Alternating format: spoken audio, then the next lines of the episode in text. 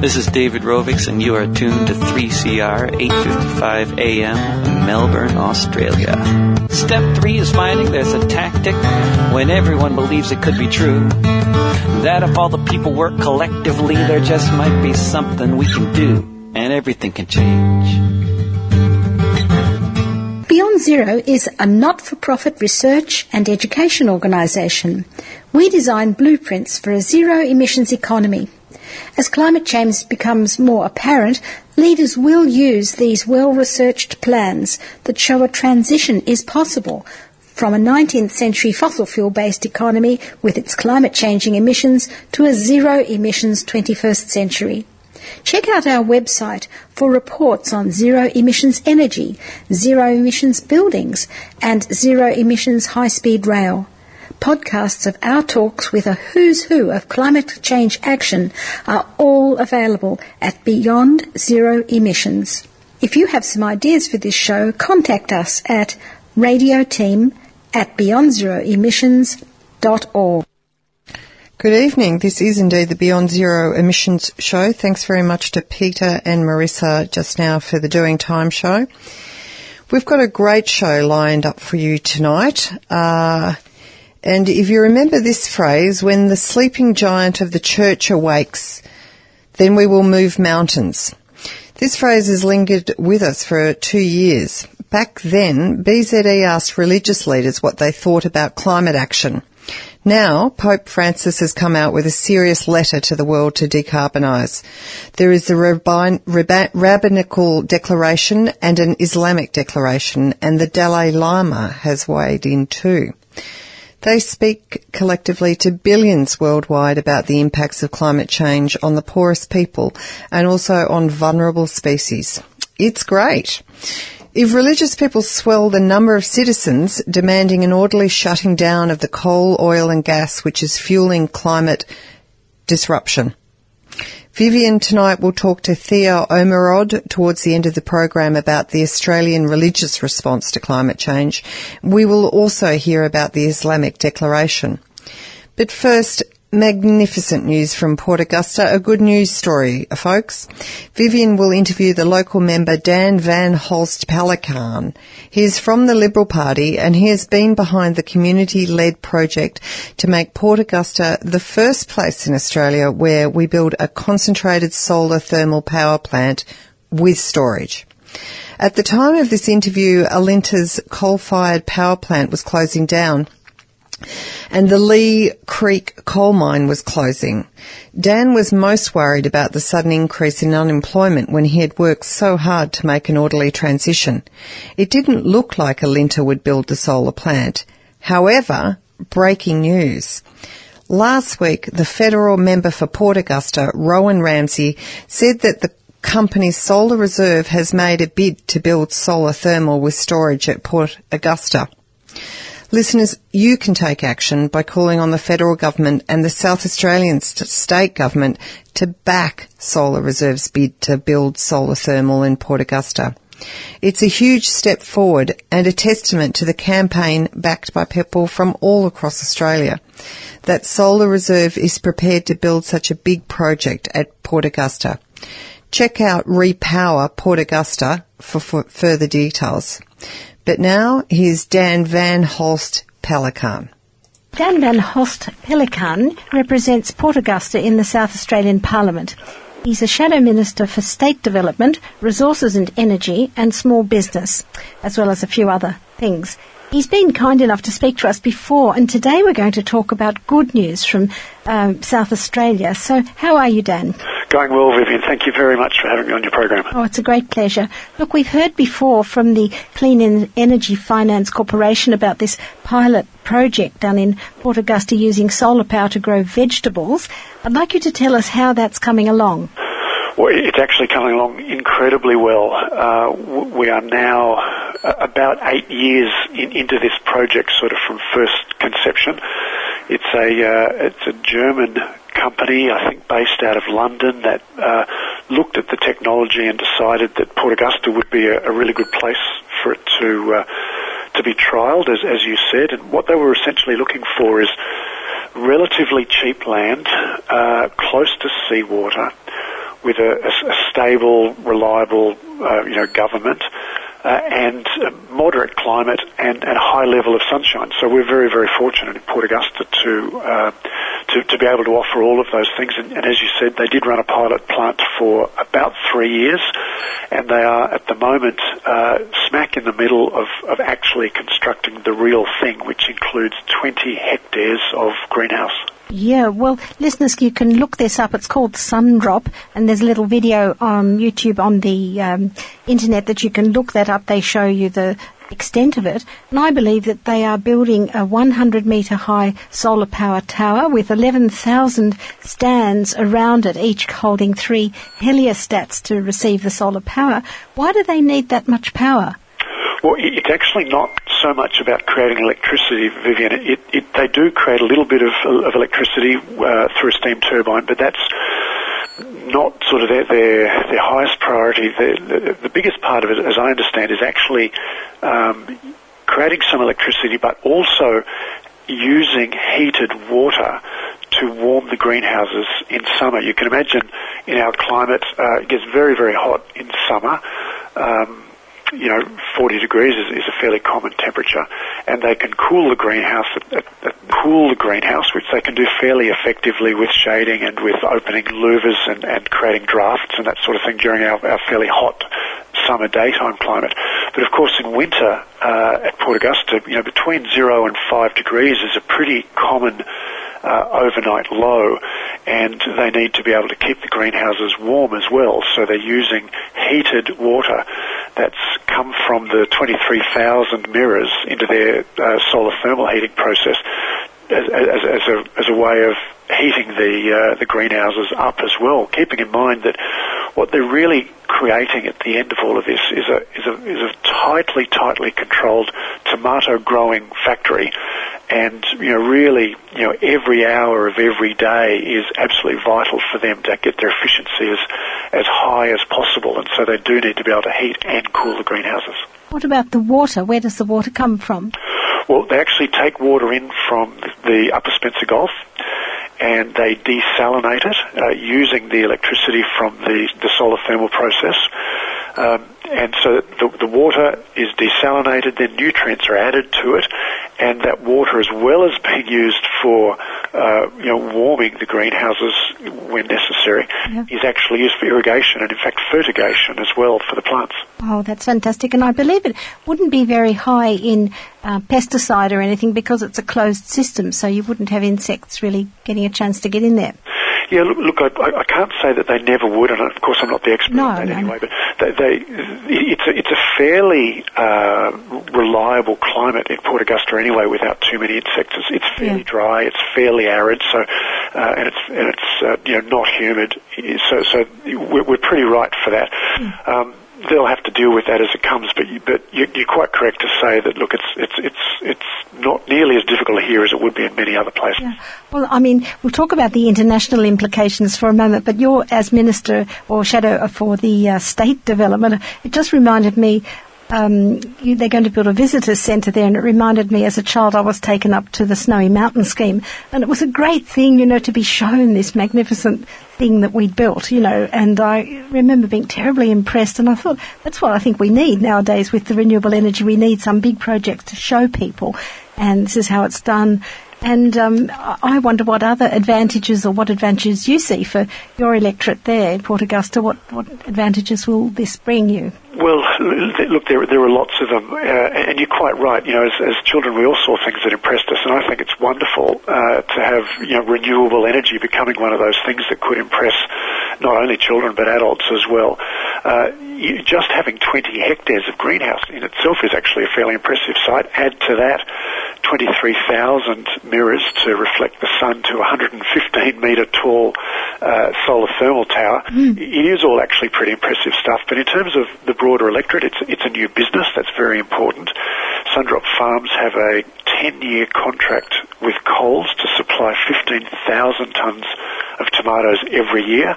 Uh, so that's you know that's a very significant industry. They're going to employ between 160 and 180 people uh, in our region, which, as you may know, is uh, is incredibly important at the moment because we're we're losing a lot of jobs, unfortunately.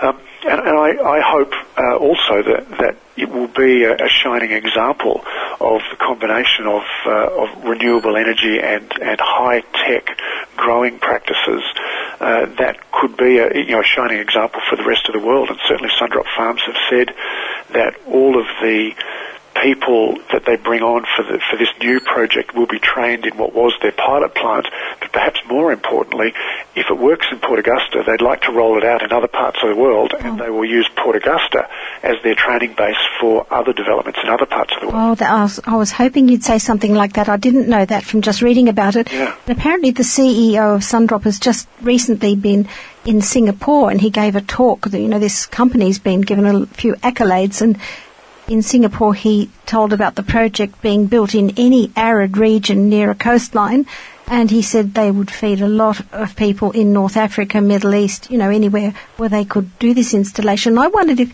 yeah, the training for workers, like an export of expertise. This would be quite a boost for South Australia, wouldn't it? I think it's absolutely outstanding, and it's a boost for South Australia just with regard to the jobs and, and recognition for our skills. But it's it's a boost boost for a clean, green, responsible, you know, planet as well. Uh, you know, the sorts of things that uh, that seemed, you know, to be sort of uh, science fiction only a couple of decades ago are actually real life and genuinely happening now, and, and, and that's only going to escalate. Uh, we, we, we were going to find smarter, better, more humane ways to, to feed the people of, of the planet, and, and I'm you know, I couldn't be happier that, that what Sundrop Farms is doing in Port Augusta is, is right at the, the cutting edge of that. Yeah. Well, look, thank you very much for talking about that. Now, I'd like to move to another subject in your electorate. The uh, CEO of Beyond Zero Emissions, uh, Stephen Bygraves, just recently wrote an article in Renew Economy, and it, it, was titled "Let's Get On with Solar Thermal at Port Augusta." And I read that Alinta has announced the closure of its Northern and Playford power stations, and the Leigh Creek uh, coal mine that was uh, feeding into that. And there was a feasibility study into uh, concentrated solar thermal power at Port Augusta, which was that big project that BZE was really very enthusiastic, and I know a lot of people in uh, Port Augusta, especially, but South Australia generally, were very keen to see that happen. So, could you report on how that is going? Yeah, look, I'd be pleased to, and, and uh, it's not all good news, I have to say, Vivian. You're quite right that BZE uh, was was one of the uh, great catalysts for uh, starting a movement of, of, of interest and, and, genuine motivation locally in Port Augusta towards solar thermal, and the, the, local community embraced that really strongly. Where we where we were, were heading and where we all hoped to be was that um, we could essentially have a steady transition uh, from coal to solar thermal. Now, for many people, the steady transition wasn't fast enough, um, but you, you know, I think from my perspective at least, it was important for a few reasons because it, it, would give solar thermal the best advantage to build up steadily over time as well. Plus, we have a very important uh, employment issue. You know, the, the coal-fired power station at Port Augusta was by far the most significant employer. Um, now, what's actually happened is that Alinta, that that ran the power, runs the power station and the coal mine, have said that they're going to close both of them. So, you know, from an environmental perspective, that's a very good thing. From a local employment, uh, economy, and, also social perspective, it's a very, very difficult challenge. 438 direct employees, plus contractors, plus other flow-on um, you know, businesses and, and, and sort of economic connection will lose their jobs starting in November at Leigh Creek and in March here in Port Augusta. So that, that, that is going to be very difficult and, and hard to plan around. Uh, and it also, unfortunately, means that the, the steady transition from one to the other is uh, is not going to happen. Now, that could mean that we could uh, move very, very quickly, much more quickly than we'd hoped, towards solar thermal. Overlaying that, of course, is the fact that there was a feasibility study jointly funded by the federal government, the state government, and Alinta being done. Alinta, uh, who, who were overseeing, they weren't doing it, but they mm. had the lead role in overseeing the, uh, the feasibility study, has announced that it has found that it is actually economically unfeasible to uh, to build and operate a solar thermal power plant in mm. Port Augusta. So that's bad news. But Vivian, there, there is some good news because I think, to be frank, nobody expected that solar thermal on its own without some sort of taxpayer support w- No, would be no. feasible. And there is also uh, a really tremendous opportunity at the moment in that Solar Reserve, an American company, have put a proposal to the ACT government, which it currently has a tender out for 50 megawatts of solar thermal, or sorry, 50 megawatts of renewable energy. Yeah. Um, for the ACT, that it could build a solar thermal plant in Port Augusta to supply that. Now, there will be a gap between the most that the ACT government will pay for the electricity and the least that solar thermal, sorry, Solar Reserve say that they can produce it using solar thermal in Port Yeah. Augusta. And we're all hopeful um, that the gap will not be insurmountable and that state and federal governments together uh, could provide funding to, to meet that gap. And there are different ways that that could happen. So that's that's really uh, where we're heading at the moment with regard to trying to make this happen. So they're in discussions about that, are they? Yes. Okay. All right. Well, thank you for that update about that. I, you know, I have heard that Australia is the only continent not investing in concentrated solar power. You know, like baseload power from a big. because you're so close to the grid there, you know, that's why it's ideal at Port Augusta. I remember researching it all before, and you're close to the grid, you, set up for it, just change the source. space. Yeah, and uh, Chile and Spain, USA, they've already got these things up and running. Yep. Um, and I wonder if there's momentum in the community gathering behind this project, or is are people deflated? Um, well, look, there's two sides to that. There is no doubt still momentum in the community. The, the, the community support for a solar thermal power station here is is uh, as strong as it ever has been. What's difficult, of course, is that uh, in Port Augusta alone, we're just about to lose, you know, 185 direct jobs. I, I suspect, yeah. you know, well in excess of 300 jobs by the time you bring in contractors and other people whose employment is is there because of the power station. That I have to say is the more immediate concern at the moment is is uh, you know how are we going to replace those incomes into those households so that those people don't have to move away. So right now, Vivian, that's uh, that is the highest priority issue, and we're all desperately hoping that solar thermal, with government support, can be part of the, the solution to that problem. Yeah, well, look, just last night, Beyond Zero Emissions had all these people, Ross Garnaut and Tim Buckley, all these sort of financial economists sort of people, just hard-headed people talking about um, launch Australia being a superpower, but you know, making all these value-added goods with the resource we've got, the renewable energy And that's what we resource. Yes, right. And I wondered at the federal level, we've had a change of Prime Minister, and he has asked us to be more agile and to embrace change. In fact, he launched one of the Beyond Zero reports, the earliest one, Yep. in 2010. He spoke so glowingly about it, so I know he's across all of that. And I wonder if uh, if this is starting to play out in the states. You know, is the direct action policy starting to change its shape a little bit? And you know, where are the obstacles, or is it working? Um, well, look, uh, yes, I think it is, and of course, I can't speak for the prime minister, but uh, you know, I'm sure all of us understand that he's he's he's very uh, embracing of, of of all of this technology and direction. I think he's probably also being cautious with regard to not wanting to completely change the whole direction of the whole government ship uh, and, and make a few mistakes along the way. I, I would like to think that while uh, you know a few days after becoming prime minister, you know, Malcolm Turnbull did say, look, there's, there's no change on any of these things just yet.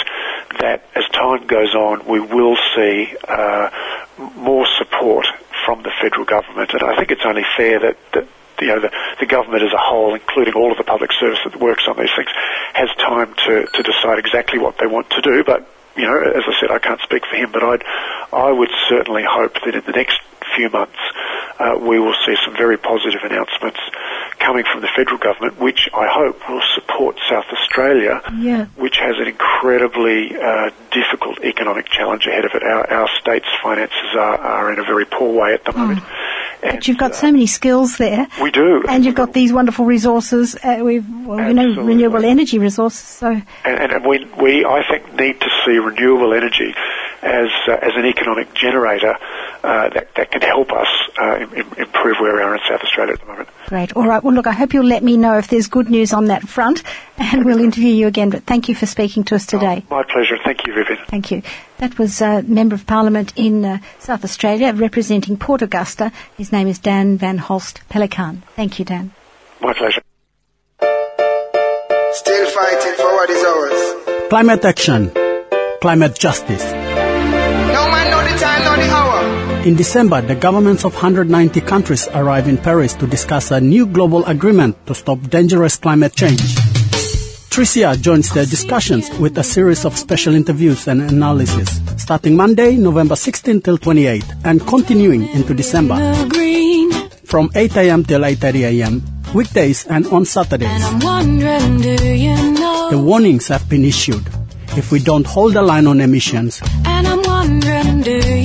climate change will be irreversible. Sinking so low. Sinking so low. Stay tuned as 3CR breakfast programs join the global conversation.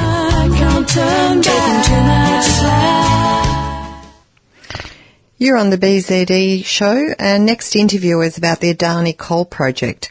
We'll hear from Ellen Roberts in the Mackay Conservation Group. The Mackay Conservation Group took this project to court and won, but Greg Hunt has approved the mine again. What will happen next? Ellen Robert.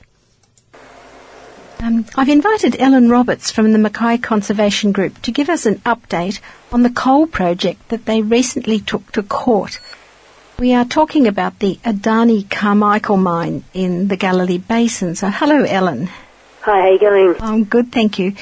Could you start by telling us why you are objecting to this new coal project that both the Labor and the Liberal government really want to go ahead, it seems?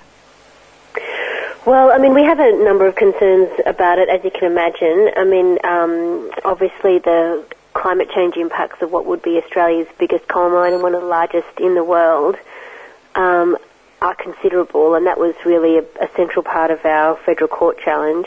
There's also regional environmental impacts in terms of the mine using billions of litres of water a year, destroying um, habitat, particularly important habitat for, for certain endangered species. You know, and then also, of course, what the impacts of associated coal infrastructure would be. So, having a rail line going from the mine up to Abbott Point, cutting through um, grazing land, and then also, of course, what it means to be building a huge coal port in the Great Barrier Reef World Heritage Area. What would that mean in terms of ships and so on? Well, we did launch a separate court challenge last year, which was essentially focusing on uh, the dredging that would be required to facilitate the port development. So that's obviously scraping up the, the bottom of the seafloor and then and at that, at that time dumping it further out to the ocean, and then that um, you know impacts on corals and seagrasses. And you're talking about uh, a marine environment that's already under a lot of stress. Yeah.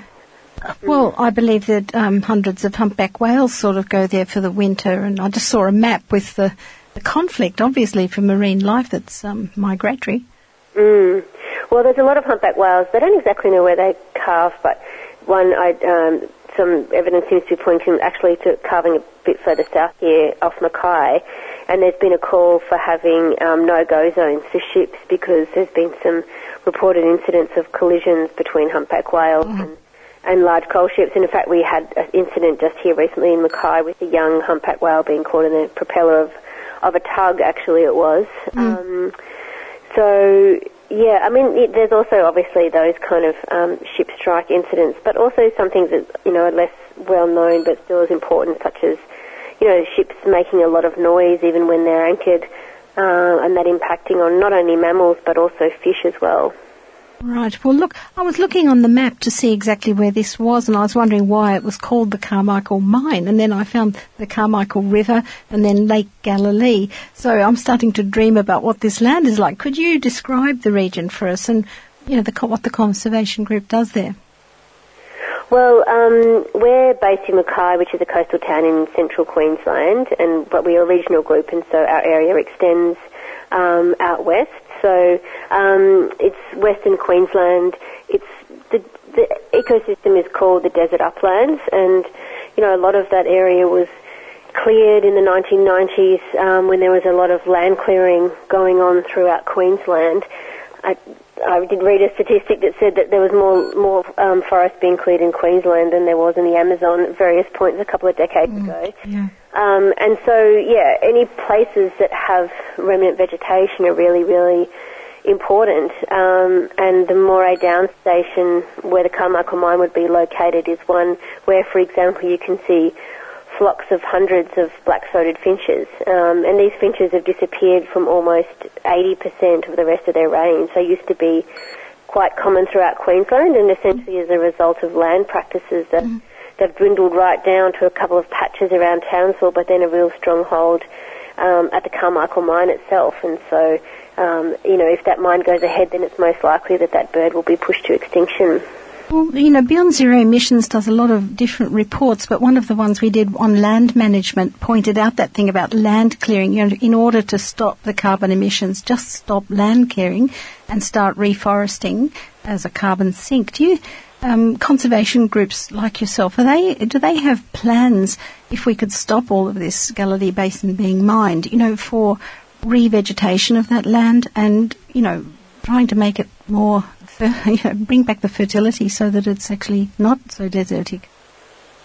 Yeah, well, I mean, obviously land management is a massive issue. Um, and, you know, we're calling for things like, for example, there was a mine proposed for the South Galilee Basin that was going to be on one of the, a nature refuge in the area, the Bimblebox Nature Refuge, that there was a film made about. Oh, I remember that, yes. Yeah, and so, you know, we obviously need to be protecting those areas of habitat that are still intact um, and doing what we can to restore. But you have, you know, also remember that this is these areas that are going to be subject to climate change and increasingly severe droughts, like, you know, similar to the one that we're experiencing mm. at the moment. So, you know, I think what's disheartening is that as we're facing the prospect of climate change, we do really need to do something about that, obviously, because, you know, regeneration efforts will be limited by the amount of available water resources. Mm. Of course. Well, look, everybody cheered when, or the people I know cheered when your group took that project to the High Court. Or to, what did you say? It was the High Court, Federal Court. Federal Court, yeah. And we, at that time, I interviewed um, someone from the EDO. We also spoke to law professor Samantha Hepburn and um, Adrian Burragubba from the Aboriginal landholders at that area. Um, but I'd like to know the story from your point of view. You know, how did you build up a case like that? I imagine it was a huge amount of work. And how does a local conservation group actually do that? Essentially, under Australia's environment laws at a national level, at a federal level, there are you only have limited appeal rights. Unfortunately, something that's called judicial review, which is really about identifying errors in the process, identifying errors of law that the that the federal environment minister um, made. And so we had three grounds to our challenge. The first one that I mentioned is the way that he approached climate change, which was that you know he basically was saying if it's coal that's being burned overseas, it's not something that I have to assess. It's not relevant to working out what the environmental impacts of this mine are. Whereas we'd say the opposite is the case, that to approve Australia's biggest coal mine and yet completely ignore its contribution to global climate change is just, you know, a dereliction of your duty as environment minister. Hmm. Um, the other one was about Adani's environmental record. You know, they've got a, t- a very poor record in India, and yet they provided this self-assessment to the federal government. Said, "Oh, you know, it's fine for us to be doing this." The third one was, which was the one that we ended up winning on, was the conservation advices. So, um, yeah, I mean, we, we were very lucky. We were assisted not only by Environment Defenders Office New South Wales, but also um, Get Up, who provided funding for the case. You know, as well as support from you know lots of individuals um, from around Australia. So- Yeah. Well, a lot of people listening probably would have contributed to that and were very, are very keen to see a good outcome in this. And I, th- I was amazed that the um, court really didn't touch on the climate impact or the environment, environmental record of the company, Adani. But I wondered if it was the media. Uh, I know the court wouldn't be influenced by the media, but the public mind was just totally picked up by that skink and the ornamental snake. So, do you think that the media sort of trivialises a thing like this? They kept saying, "Oh, it's just a glitch, or it's just a loophole," and now, indeed, the environment minister has reapproved the mine. So, do you think there's some media um, media kind of collaborating in this way that climate change is not really the key issue?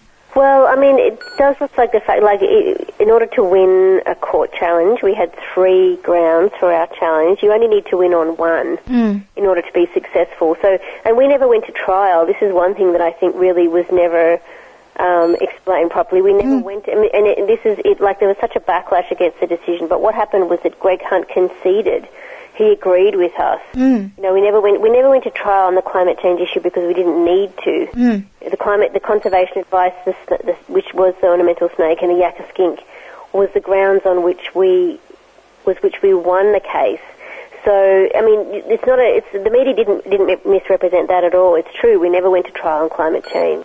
All right. Also, the key question now is: Are you going to challenge again, or do you think any other groups will challenge? They've got about a month to get back there.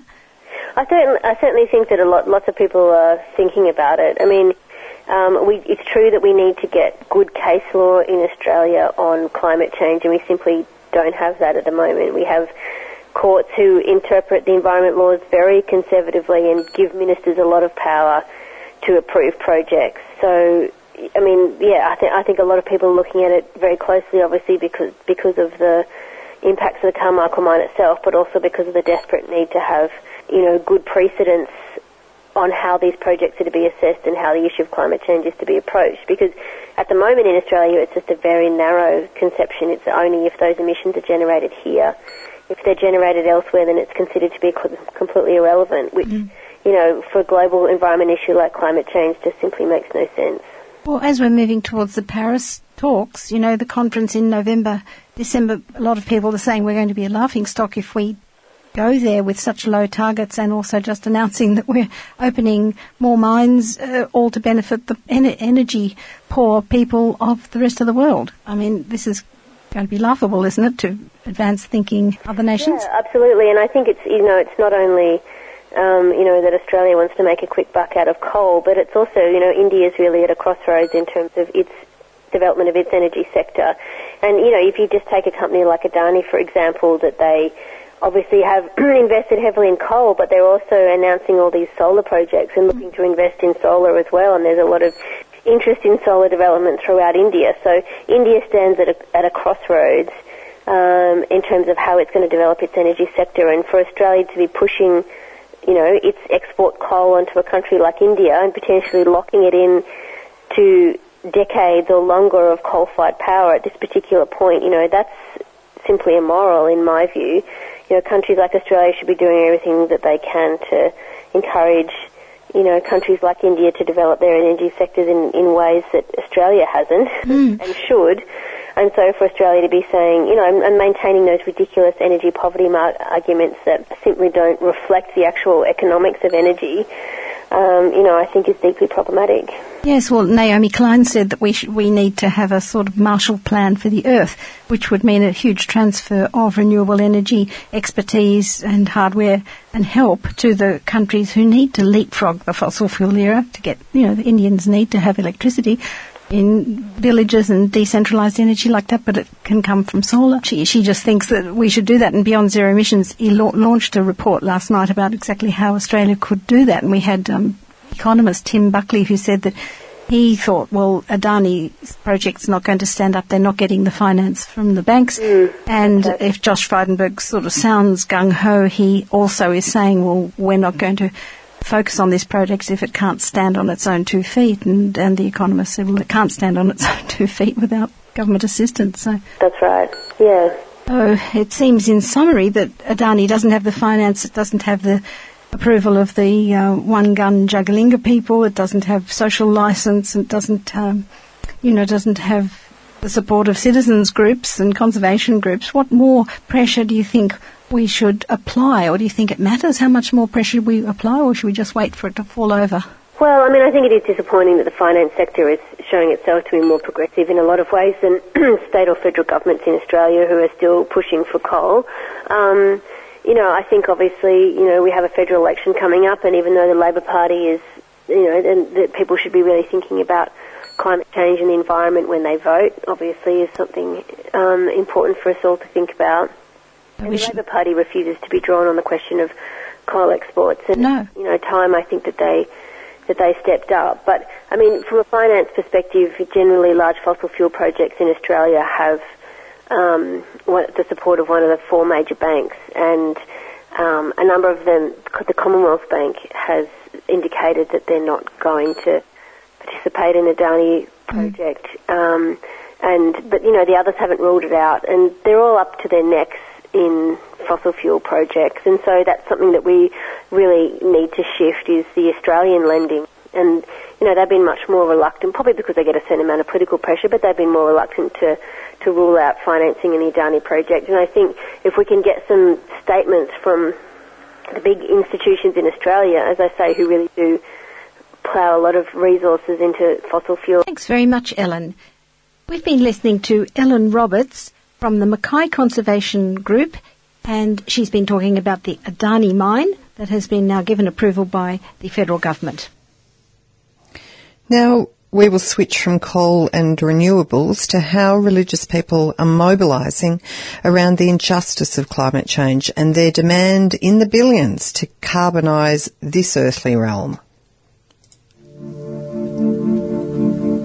The key message um, of the uh, declaration that we've been uh, putting together in the last two or three days uh, is to mobilize the Muslim community worldwide and uh, get them to change their, their lifestyles and to uh, start an education process that will be eff- effective for uh, both for the present and, and, and the future. Well, the importance of declaration is to tell the world, to tell the United Nations, to tell the world that Islam and Muslims are part of the solution, are involved in the salvation of the world and the salvation of the earth for our children and our grandchildren. We in Islamic Relief, we've been asked, why are you so uh, interested in climate change? Uh, being a humanitarian organization, the largest Muslim independent non-profit in the world, working in 40 countries, serving 10 million people every year. Well, our job is to save lives and to make lives better. If we do not save the earth, there will not be a place for lives to live, for human beings to live on. Uh, the United Nations tells us uh, that this year is the last year for mankind to save the earth. Otherwise, the changes are going to be irreversible, uh, very difficult to change, and we're going to be leaving much worse earth for our children and grandchildren. So they are meeting this year in December in Paris. We are meeting now in August in Istanbul to send it to the world and to go there and say, we Muslims are with you. We are part of the solution, the 1.7 billion Muslims and Islamic Relief in particular, our great organization. We are going to promise all of you that we're going to work so hard and anywhere we, where we have influence to make a difference and to help save the world. Climate change is probably going to be the most pervasive challenge that the whole world is facing and Muslims are not immune to it. We contribute 25% of the global population and we need to change behavior amongst that 25%. It is going to be the driver of conflict, migration and poverty. And therefore a declaration from the Muslim community on climate change is absolutely crucial in creating the basis for behavior change amongst us, for dialogue with other faiths and other communities, and with an ability for Islam to speak with a clarity that the Quran has on all of these matters of climate change, environment, and development. And so the declaration is an elaborate way of calling all Muslims to action. And I would want to amplify that call for Muslims to join the battle against climate change and for a new reality for all creation in this world. The Islamic Climate Declaration is a huge step towards our community around the world taking action on climate change. Islamic Relief Worldwide is calling on Muslims around the world to do whatever they can to mobilize their communities, to take action, and to be a part of the global campaign and movement ahead of Paris. The Prophet ﷺ said, Allah has made the earth green and beautiful, and He has appointed you as His stewards. Join Muslims for Climate around the world as we call on world leaders to do more and to make firm commitments. More than 1 billion Muslims around the globe already suffer from climate change. Their leaders need to know that these people need action. As the Khalifa upon this earth, this declaration from our Muslim scholars on climate change is very important in trying to build that climate action for our Muslim Ummah. And people from other faiths are going to support our Muslim brothers and sisters in trying to implement this climate action. GreenFaith are supporting this declaration of climate change from the Muslims for a better world. The Lutheran World Federation very much welcomes this Islamic Declaration on Climate Change and its timely publication a few months ahead of the decisive climate change conference that's going to happen in Paris at the end of the year. We receive with great interest the invitation of the declaration to strengthen interfaith collaboration on climate. Indeed, we believe as LWF that religion is not a stumbling block, but a building block for a more sustainable, just, and peaceful world. The ecological crisis is a spiritual crisis. It is signaling to us that we need to have spiritual evolution from egoism to altruism. Young people are going to be most affected by the changing climate. We have to rise up and demand change for our own future and the future of the world. Tonight we will talk to Thea Ormerod. She's the chair of the Australian Response to Climate Change. ARC is the name, and we're sitting in the Town Hall Square in Sydney, surrounded by jacaranda trees and two wonderful old sandstone buildings. So it's a very pretty place, but excuse the noise, listeners, because there's a lot of traffic as well. I'm hoping we can look at the Pope's recent encyclical on ecology and climate and find out what people of faith have to offer, what new dimension religion might bring to climate action. So welcome, Thea. How are you? Oh, well, thanks. Yes. Secular groups, I think, like 350.org and Greenpeace have done the heavy lifting so far, really, as far as mobilising people. But I, I always remember um, a show I did about two years ago, and I interviewed the Reverend Alistair Macrae, and he was then the uh, moderator of the Uniting Church, and he said, "Look, when the sleeping giant of the church awakes, we will move mountains." And two years ago, it didn't look like the church was going to do.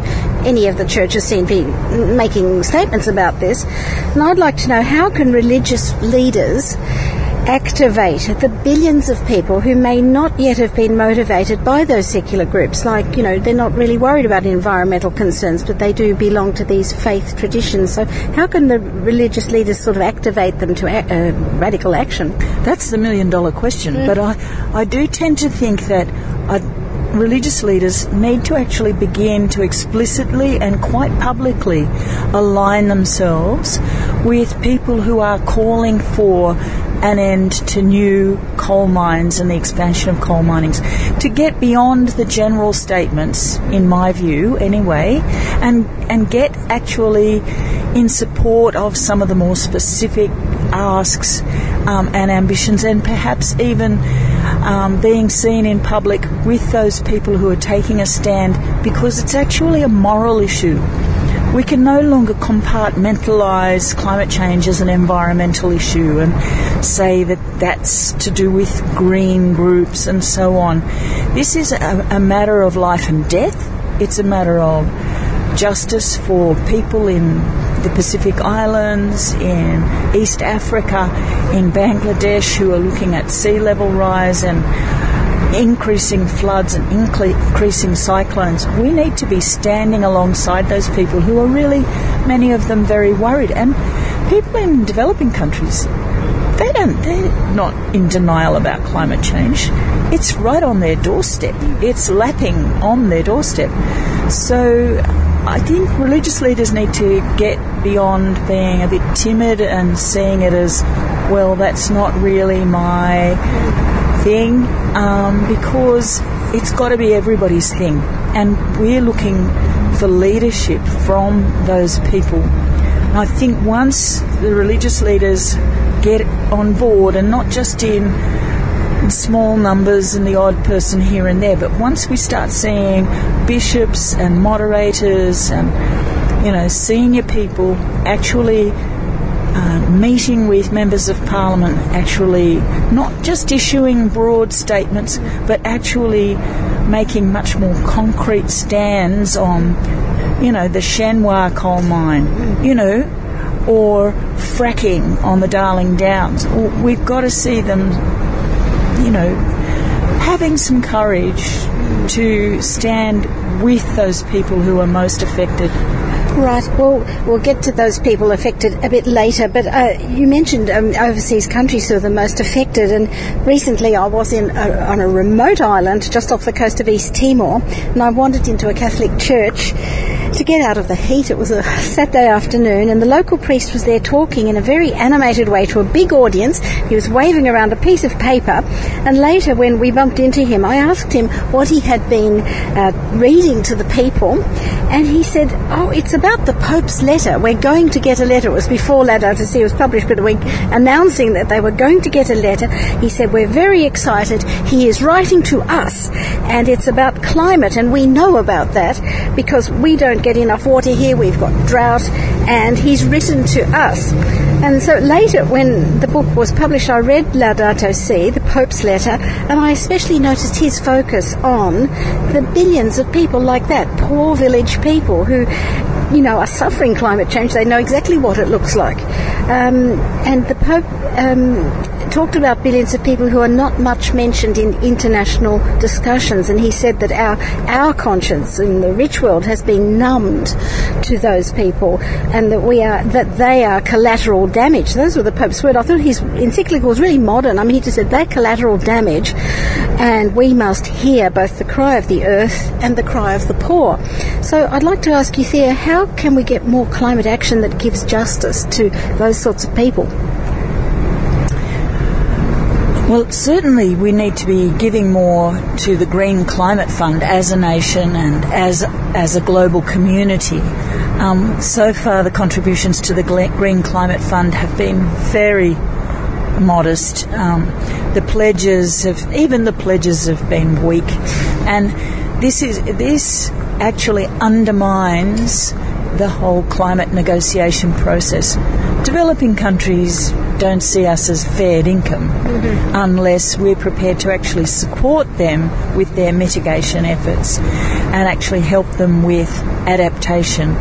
Um, so Pope Francis very clearly calls on wealthy countries to to not just see people in developing countries as somehow a nuisance because of their large populations and growing populations. But they're human beings and they're the ones who are copying the frontline impacts of, of climate change. On, on the question of religious people getting into this issue, and I think this justice element is what is the hook, and it's something that's all of us in, have in common in the churches and in the different uh, faith traditions, where we know that it's the ordinary, neglected people who aren't wealthy, who aren't educated, and yet um, important in their own right and have human dignity they're the ones who are, are suffering the most. And that's a, a strong thing that holds us together. Okay, well, look, the Pope talks about an ecological debt, and he says the cost of technology transfers, technical assistance, and financial resources that we should, you know, you mentioned the Green, um, what was it called? Green Climate Fund? Yes, the Green Climate Fund, but even on top of that, like knowledge transfer from a country like Australia. Who, um, uh, he says the cost of that would be low compared to the risks of climate change. And I'd like to know how do you see this becoming a reality? The, you know, more in a practical way, say nation to nation. Australia's just cut its aid budget, and our um, Josh Frydenberg has recently said that you know our coal exported to India is in fact very philanthropical to bring these people out of energy poverty. Completely missing the boat, I think. But how do you imagine this becoming a reality that we transfer expertise and um, and our wealth to help them leapfrog the fossil era?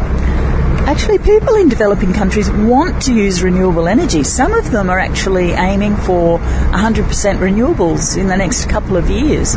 Um, so there's a lot of motivation there, including in India and including in China.